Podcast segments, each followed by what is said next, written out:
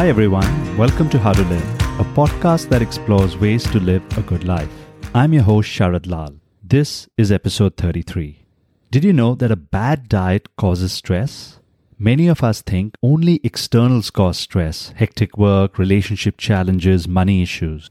But diet, which is internal and something we have complete control over, can cause physiological stress.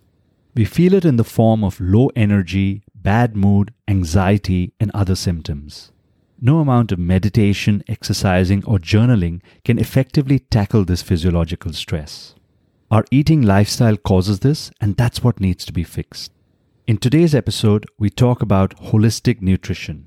We focus not so much on losing weight or looking good. Instead, we focus on ways to minimize stress, maximize energy, and show up at our best. Joining us is certified holistic nutritionist and entrepreneur Rihanna Rupani. Rihanna, like many of us, was working in the business world, living a busy but reasonably healthy life. Then, out of nowhere, she got multiple health problems autoimmune conditions, PCOS, fertility issues. While trying to understand the root of her problems, she became so fascinated by what she was learning that she went back to school, became a nutritionist, and launched a food business here in Singapore. She helps individuals find the best diet for themselves through innovative programs like Clean in 15. She also creates multiple food products, selling them directly to consumers and through channels that include big supermarkets, artisanal groceries, and restaurants. Rihanna's philosophy is healthyish eating. She does not prescribe tough diets. Instead, she suggests small, manageable changes in diet that can lead to huge improvements in life.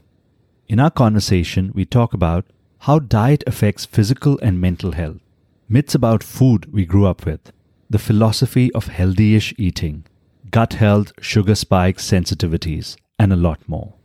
Through the interview, Rihanna shares multiple practical tips on how to manage our diet and lifestyle. But before getting to the interview, thank you for your support. With your support, we're now listened to in 85 countries, over 750 cities worldwide. We're ranked in the top 5% in the world. If you haven't already, please do consider subscribing. If you'd like to hear more about stress, you can check out episodes 3 and 4 where we talk about ways to manage stress. You can also check out episode 23 where we discuss ways to manage mental chatter for folks who don't like mindfulness, meditation, or yoga. Thank you in advance. Now here's the interview. Hi, Rihanna. Good morning. Welcome to How to Live. How are you doing this morning? Good morning. Thank you for having me. I'm doing great. Excited to jump in. Great having you in the show. Rihanna, I've been very curious. You spent 15 years in the corporate world in Asia and America, and then you shifted to holistic nutrition. What made you make that move? So if you asked me 15 years ago if I ever thought I would be a holistic nutritionist, I would probably laugh. I'm very much a calculative person. I'm very much a systematic person. I went to school and studied banking and finance. I was living my life thinking I was doing everything right. I thought I was eating well. I thought I was living a balanced life. I was working hard, playing hard. I was happy. Unfortunately, though, my health gave me a wake up call and I was dealing with things such as autoimmune conditions like colitis, PCOS, with infertility, and all of these things just started compounding on each other. Of course, I went to a lot of different doctors and they were giving me different suggestions to help my symptoms. But the one thing I found was the missing link was no one was telling me why I was sick. So why did I have these autoimmune conditions? Why was I dealing with PCOS? And that was what kicked me off on this journey. And I started digging and I started researching and I started to just make small tweaks and changes to my lifestyle and my diet. And I saw a huge difference. It was just incredible. I was very much inclined to wanting to share this with anyone and everyone who would listen. And the further I went on my health journey, the more people I found were going through the same thing I was going through. Of course, it wasn't an easy transition. It's not always the logical thing to quit your job in your 30s and go back to school, but I did it and I never looked back. It was the best decision I could have ever made. Thank you for sharing that inspirational story. I'm one of the guys who benefited from you going through this journey, so I'm very appreciative of it. When you went investigating as to what has gone wrong, what are some of the myths that you found through the process that have been associated with diet? Would love to hear you talk about that. One of the first misconceptions, as long as I'm eating healthy, nothing else matters. And I tell a lot of my clients, I tell a lot of people, you can eat all the kale in the world, but if you're not digesting it properly, then it's not doing you any good. You have to be actually absorbing those nutrients from the food and your mindset and your lifestyle play a huge part in that. When we talk about holistic nutrition, we talk about lifestyle, mindset, and your diet. So these three things all work together. One misconception is you can burn the candle at both ends. You can be working hard. You can be playing hard. You can go off of four, five, six hours of sleep and think your body is going to be able to keep up and it won't. It's only for a short period of time before you start to feel that burnout. Another big misconception that again, I found myself falling into is consuming a low fat diet. I thought fats were going to make me fat the only part of a nutrition label that I read was the fat content. And I wanted to make sure that was going to be as low as possible. And that was just the generation I grew up in. And a lot of the clients that I work with as well, as soon as I tell them, add some more olive oil, add some avocados, add some nuts, they're looking at me in fear, like, Rihanna, are you sure I should be doing this? Isn't this going to make me get fat? Or is this going to put my cholesterol off? The next misconception is demonizing carbohydrates. So I feel like we've gone through this, these layers of demonizing different macronutrients. And the truth of the matter is we need all of them. Now, how much you eat, when you eat them, in what combination you eat them, it's finding the right type of carbohydrates for you and eating them in the right way that's going to work best for your body. I know one of the other myths was calorie counting. Would love to get your perspective on calorie counting. Yeah. So this is a huge one. Women are told you have to eat 1200 calories a day, for example. And unfortunately, this might work for a short period of time, but in the long run, it is not going to benefit you in any way. And that's simply because our calorie needs change daily. It can be because of the amount of physical activity you've done, how well you've slept, how stressed you are mentally or emotionally, how much activity you did the day before, your hormonal balance for women, where you are on your cycle, for example, plays a very big part. What I would rather have people focus on is their macronutrients. So our macronutrients are our carbohydrates, our proteins, and our fats, making sure we're getting the right amount of each of those into our diet. And a lot of times people ask me, what's the difference between a carbohydrate and a protein and a fat? How do they impact my body differently? And I love using the analogy of a burning fire. I want you to think of carbohydrates as kindling. So it'll give you a quick spark. It'll give you a quick jump to your energy levels. But just as quickly as those levels go up, they're also going to fade and go down. Now, reversely, if we look at proteins and fats, I want you to think of those two as logs on your fire. It'll give you long lasting energy, slow burning energy, and even energy throughout the day. As you work with your clients on holistic nutrition, what are some of the big diet related issues that you hear from them? So when clients come to me, they don't come to me and tell me, Rihanna, I have a gut imbalance or Rihanna, my blood sugar is out of whack or my hormones are out of whack. They come to me and they tell me I have no energy. I'm feeling really bloated. I feel like I'm not digesting my food properly. I'm constipated. If it's a woman, they'll tell me problems around possibly their menstrual cycle. If I convert that into the health conditions behind those, blood sugar regulation is a huge one gut health is massive. And then more recently, I find hormonal balance also being a very big one. It's so interesting where you say that health, diet has impact on energy, on stress levels, on how we live our life. And if you double click into it, it could fall into two, three buckets, which could either be, like you said, gut health, blood sugar. Of course, there's allergies and sensitivity. So maybe we go into each of them. Let's talk gut health. And as I was uh, researching gut health, what struck me was gut is like a second brain. And of course, we're discovering a lot more about the gut, but it's a second brain. It actually sends signals to the body from the gut on what to do. If our gut is not strong, it leads to a lot of issues related to stress and energy. So I'd love to hear you talk about gut and how it can have this impact on us.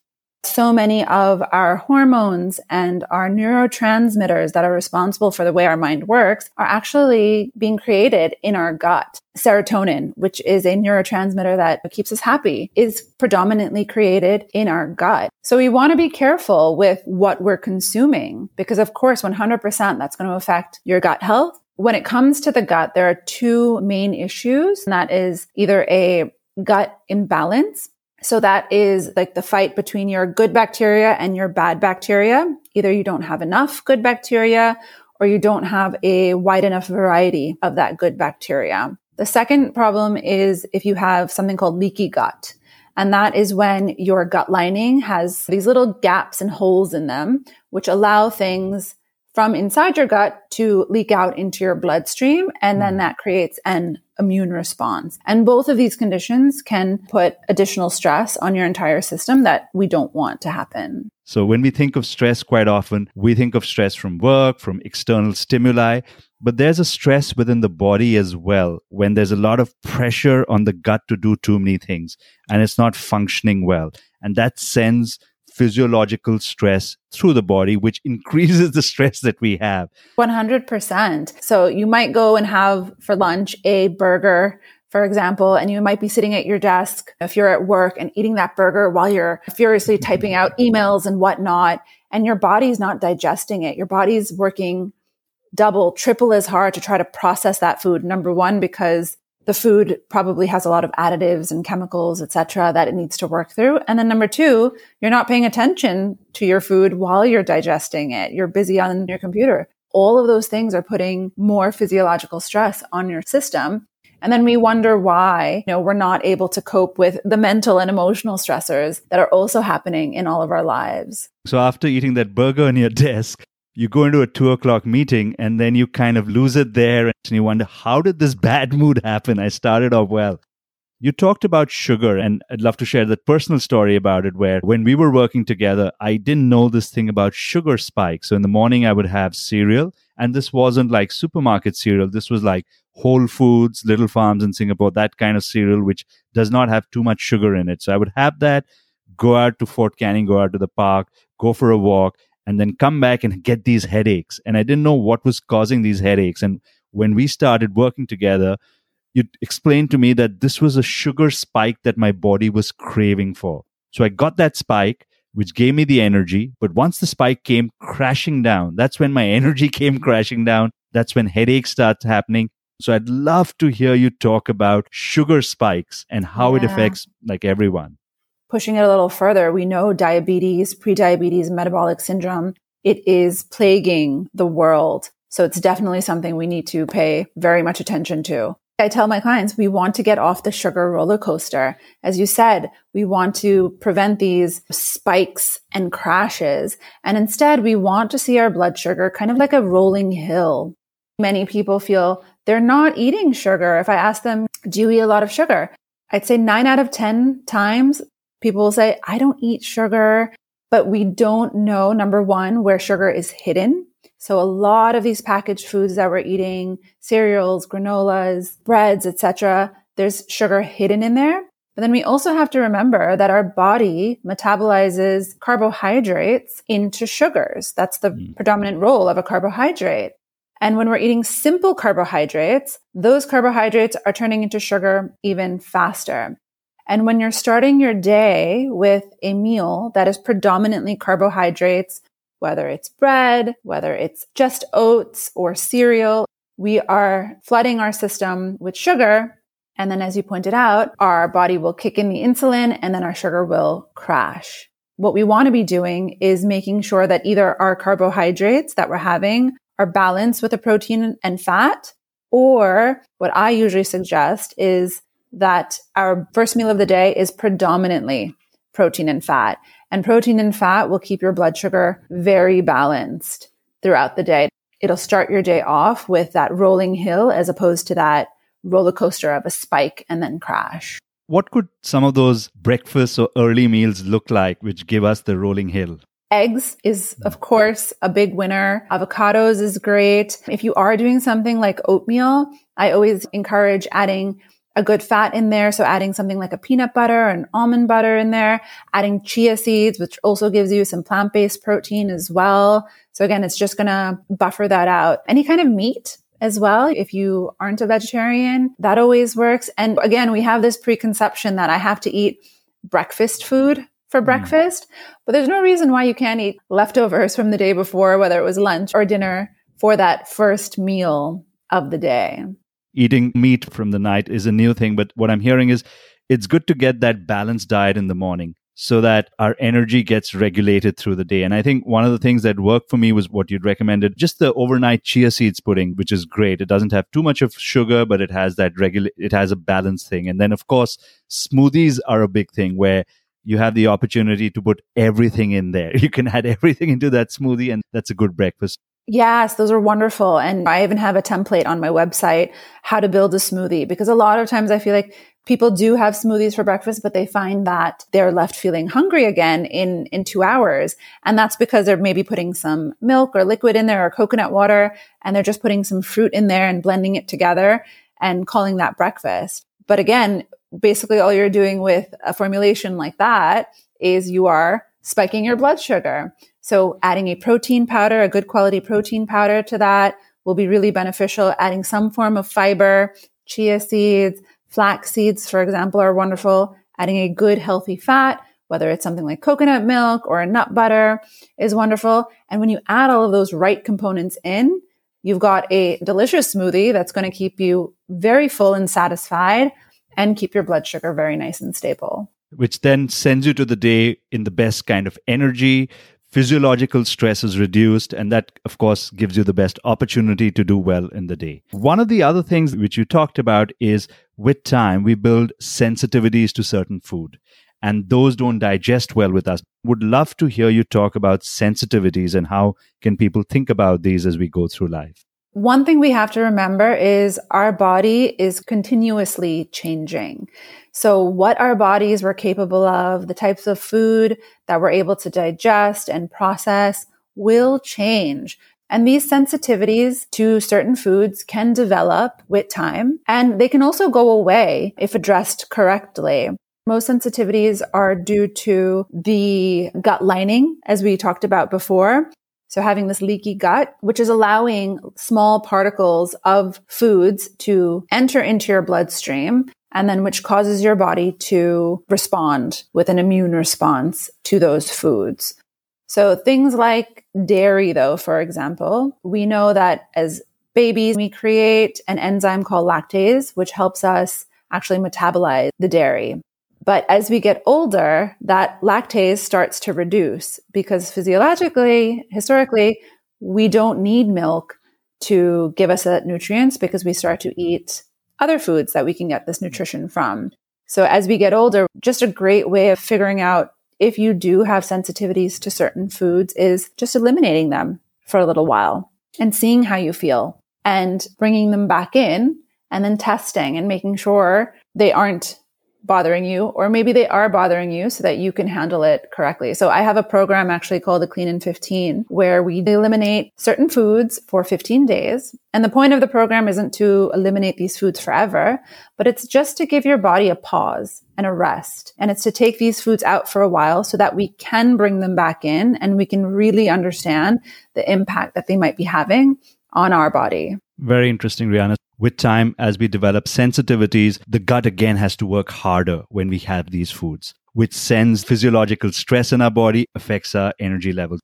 What are some findings that people have had after doing the Clean in 15 program? Big ones that have struck out to people when they've done it. I think the biggest one is so number one, you don't have to starve yourself and you don't have to eat food that's boring and bland, even when you are going through this elimination protocol. A lot of us are dependent on our dairy items or our breads and our carbohydrates, our grains, I would say. So when they remove it for these 15 days, they feel like there's no way I'm going to be able to do this. I'm not going to feel full. I'm not going to feel satisfied. And they find out that they do, that they feel great and that they can actually have a full complete meal without these components in them. The other big takeaway I, I would say is balancing your blood sugar. So again, when you take out those grains that we're very dependent on in the morning and you bring in your, your fats and your proteins, energy levels improve significantly. And people walk through life either not realizing that they have low energy or not realizing what having a good amount of energy and steady energy throughout the day should feel like. So when they do get there, it's wow. Sleep as well is a huge one. You know, what we eat, how our plates are balanced, the timings that we eat have a huge impact on our quality of sleep. So that's another big one that improves. I will say the program is probably 80% women. So another big impact that I see women have is their menstrual cycle. If they were having irregular menstrual cycles, it regulates, or if they were having bad PMS, that alleviates. And it's just magical. And something as short as 15 days can give you so many results.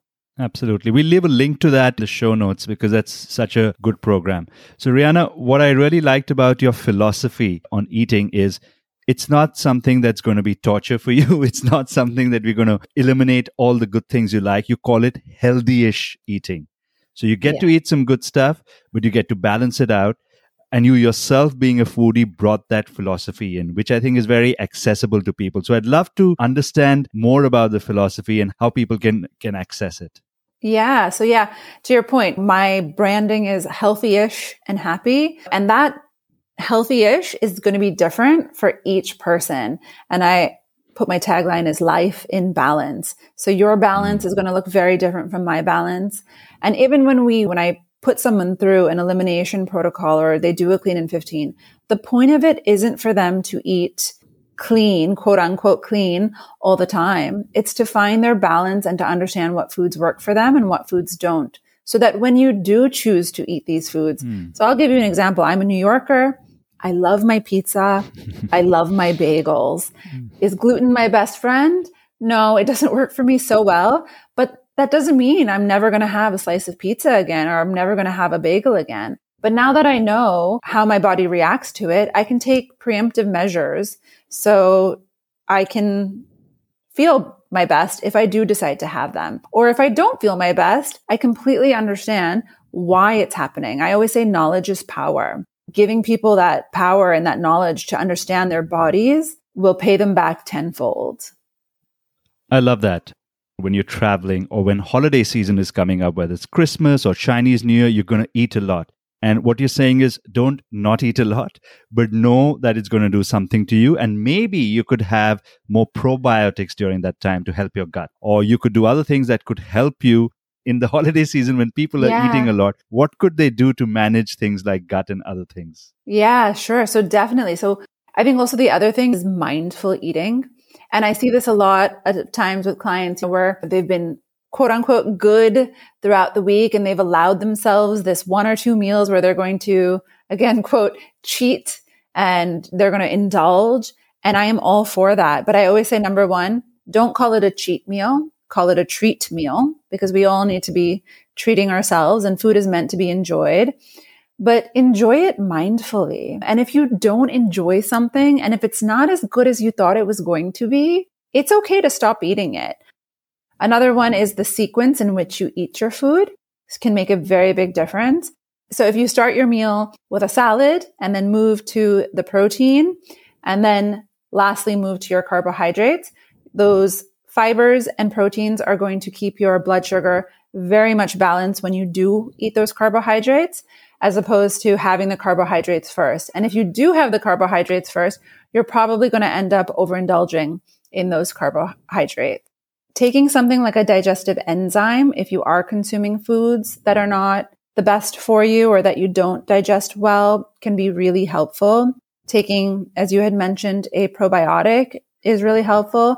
But even if you're not taking a probiotic, simply including some fermented foods with your meal can be extremely beneficial. So things like sauerkraut, kimchi, perhaps sipping on kombucha. I personally love apple cider vinegar with a bit of sparkling water. It helps balance your blood sugar. It's a probiotic. It's a prebiotic. It's one of my favorite tonics, I would say. So doing these little things around your meals can be really beneficial.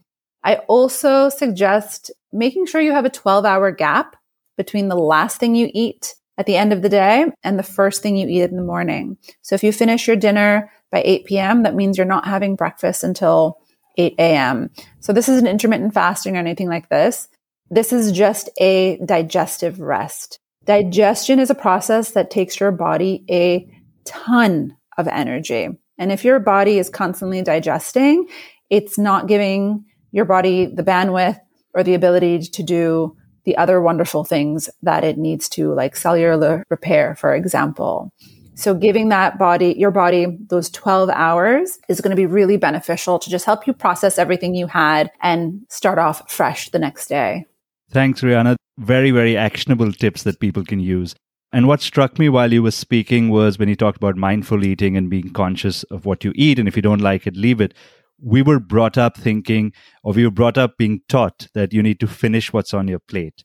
And I think that's another myth that needs to be busted that if it is not working for you, you tried it, it's okay to leave that in your plate. Maybe next time don't fill your plate too much, but it's okay to leave your plate with food that you don't like or which is not working for you. Will that be fair to say? Yeah, definitely. And I know you're a father. I'm a mother. I've got three little kids at home. This is one thing that it's difficult as a parent, but we want to try and encourage our children to listen to their body and listen to their hunger and full cues. It's not about finishing what's on your plate. It's about listening to your body and is it full? Is it satisfied? So for a lot of adults, what I tell them to do is use a smaller plate. Instead of using a very large dinner plate, maybe use an appetizer hmm. size plate and fill it up so you feel like you're filling up your plate. Once you're done with what's on your plate, if you do finish it, then ask yourself, am I still hungry? And it's always fine to put more on your plate if you feel like you need it. And then same thing with children. I know my kids, especially if they're hungry, they're going to load their plates on and then they're like, I'm done. I'm full. I don't want any more. So I always tell them, take a little bit, eat it. There's a lot more food left.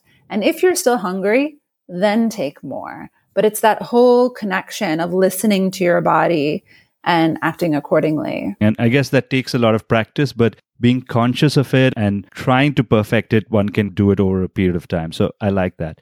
Are there any other hacks that, that you have in mind, which could be low hanging fruits that people could put into their diet or lifestyle, which can go a big way in both stress management and energy maximization?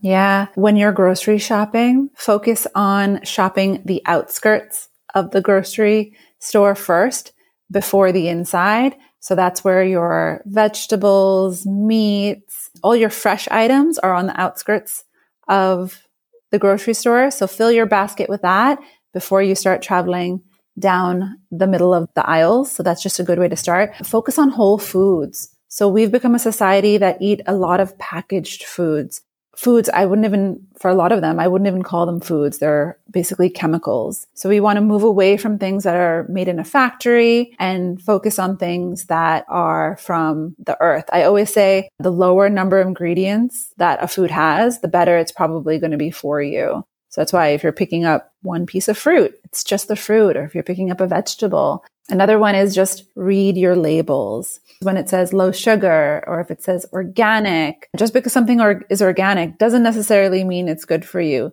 Just because something has low sugar doesn't mean they're not adding other chemicals in there to mimic the taste of sugar. So always turn around your package and read your labels.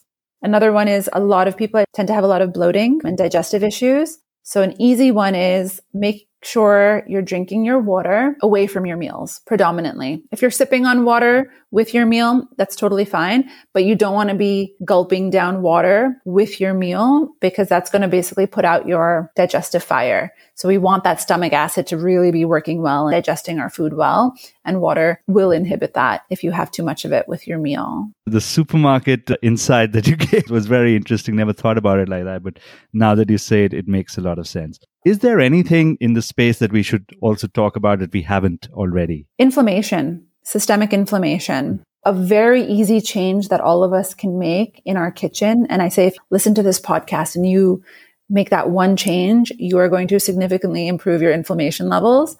Swapping out the oils that you mm-hmm. use for your cooking. So many of us are using vegetable oils and seed oils to do the predominant cooking in our homes. So these are oils like canola oil, safflower oil, vegetable oil, they're called.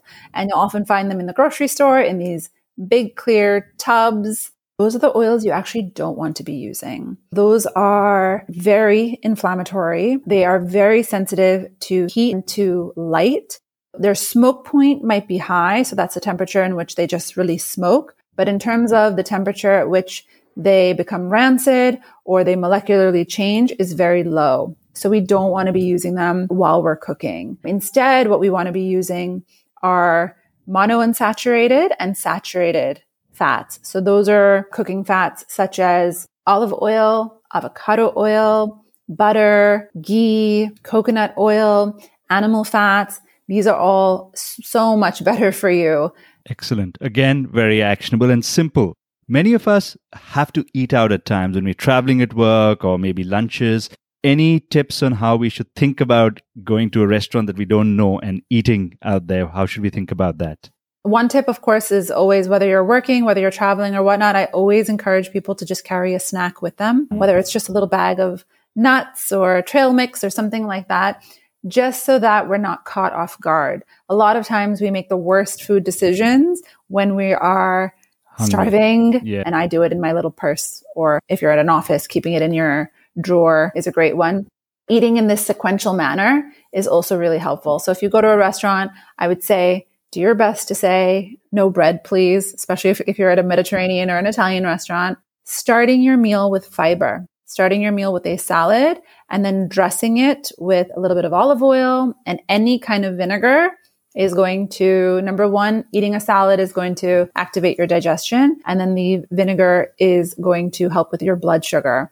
And it's also probably going to curb your hunger. Other tips I would say, look for the protein on the menu. It's very easy when we're eating out to go very carb heavy not being afraid to ask the staff to adjust things, replace things. Nowadays, even here in Singapore, people are educated. They understand dietary restrictions. They understand food sensitivities and whatnot. And they're very happy to make simple swap outs for you. So if it's replacing the french fries that comes with the burger that you might be having to a salad to keep your meal a little bit more balanced, very useful. Now, often there are two people in a relationship where they might have different views on diet and eating. One might want to have a really healthy kale kind of a diet, the other wants to indulge living is eating. How do two people who have different mindsets on diet come together and find a common ground that becomes the family philosophy for food? I think definitely having a conversation with your partner, with your family about this and letting them know how important it is to you is step one for sure. I think step two is also making small changes that quite mm. honestly might not even be noticed. Changing out these oils, for example. If you're someone who's sensitive to gluten, bringing in tamari, which is gluten free versus soy sauce, but tastes literally exactly the same. Swapping out the mayonnaise that's in your house, swapping out the ketchup to a low sugar ketchup, making these small tweaks, but then also remembering and being respectful that everybody's on a separate journey and everyone's on a different part of their journey. And you can't force somebody to meet you where you on your journey all the time. So you have to be able to give those people their space and let them do them and you do you. And that's okay. I find this a lot of times with my clean in 15 participants where they'll be cooking certain things, they'll be eating certain things and their spouse who has no interest in doing the program or anything will start to get curious and start to be like, that looks pretty good. Can I try some? What is it? And it's just slowly introducing it to them that way. But yeah, we always want to be respectful of other people's boundaries and where they are. The last bit I want to touch on is the mental strength to do this. And of course, your philosophy is a lot more accessible than many where it's healthy ish, but it still takes a mental makeup of being conscious and eating well. And often people might start off with good motivation, do it for a period of time, and then the wheels go off the bus. So, how have you seen that play out? What do you think is a good way to have a sustainable lifestyle around a healthy diet or healthy ish yeah. diet? from a mental standpoint as well, it's this whole concept of punishing ourselves or saying, I've done something bad and now I have to make up for it that is one of the biggest things that we want to remove from our mindset completely. clients of mine, they're like, Oh, Rihanna, I went out over the weekend and I ate ABCDEF and all the rest of it. And now I'm feeling like I need to do something to make up for it. And it's not about that because if you keep going on this up and down, you're never going to have a sustainable way of eating living. So I say, okay, you did it. Wonderful. Did you enjoy it? Did it make you happy? Mm. Yes, I was out with friends. I was whatever. Amazing. Hold on to that. Don't hold on to the guilt because that's not going to make whatever you had worth it. And on Monday or on Sunday or whatever day it might be, just go back to your normal way of eating. And that's it. The whole problem comes in is when we demonize foods, when we say this was bad or I was bad or I did something wrong. Number one, you're not even going to end up enjoying those foods while you're having them because you're feeling guilty while you're having it. So your body's probably not going to be able to metabolize them, digest them as well. And then number two, you're just going to go back into this pattern of reward and punishment. And that's the biggest train that we want to get off of. That is so good and insightful. And it's reassuring to hear that in all other aspects of life where the philosophy is changing, it's not being very hard to yourself and punishing yourself. Whatever transformation you're making to your life, whether it's fitness and other things, the same applies here. Being a little gentle with yourself, seeing what you enjoy, conscious, and then doing it maybe in a fun way, in an interesting way, and building it up that way. So that could be a lot more sustainable than on and off. Exactly. And there's no perfect. Nobody's perfect. Nobody's mm. diet is perfect. So trying to achieve this level of perfection, it's not going to happen. And if we accept that and if we're happy with that, we'll be a lot happier. Absolutely. Thank you for sharing so much of wisdom. But before we go, is there one parting thought that you'd like to leave people with? Just because something is working for your mother, your brother, your friend, your sister, it doesn't necessarily mean it's going to work for you fad diets come from a particular person and what worked maybe for that person or a group of people. There might be principles from certain diets that we appreciate and that work for us, but we don't have to pigeonhole ourselves into a particular diet. And I see it time and time again. And I get asked this a lot of times. Are you keto? Are you paleo? Are you plant based? Are you pescatarian? Are you vegetarian? And again, there are all of these labels just like you're a person, you don't need a label. Your diet doesn't need a label as well. There are bits and pieces that you can take from different diets and always remembering we need to be listening to our own bodies and doing what's best for our unique needs. Thank you, Rihanna, for such a practical and useful conversation. You're impacting people's lives through all the good work you're doing. Congratulations. In terms of action steps, maybe you could think of what are the small changes you can make to your diet and lifestyle which could have a big impact? Maybe it's as simple as changing the oils in your house to olive oil, avocado oil, butter, ghee. Or maybe it's changing the order of eating salads first, proteins, and then carbs. Or giving a 12 hour gap at night to give your stomach a break. There are many other tips that are in this episode which you could look at. If there are a few of them that are easy for you to do, you could try experimenting with them and seeing what it does to your energy, stress levels, and general mood. Best of luck. That's it for today's episode. I hope you enjoyed it. We will be back with another episode two weeks from now on January 31st. We'll be talking life lessons from sports. Joining us will be Olympic coach and successful CEO Jim Lafferty. Hope you join us for that. Till next time, have a wonderful day ahead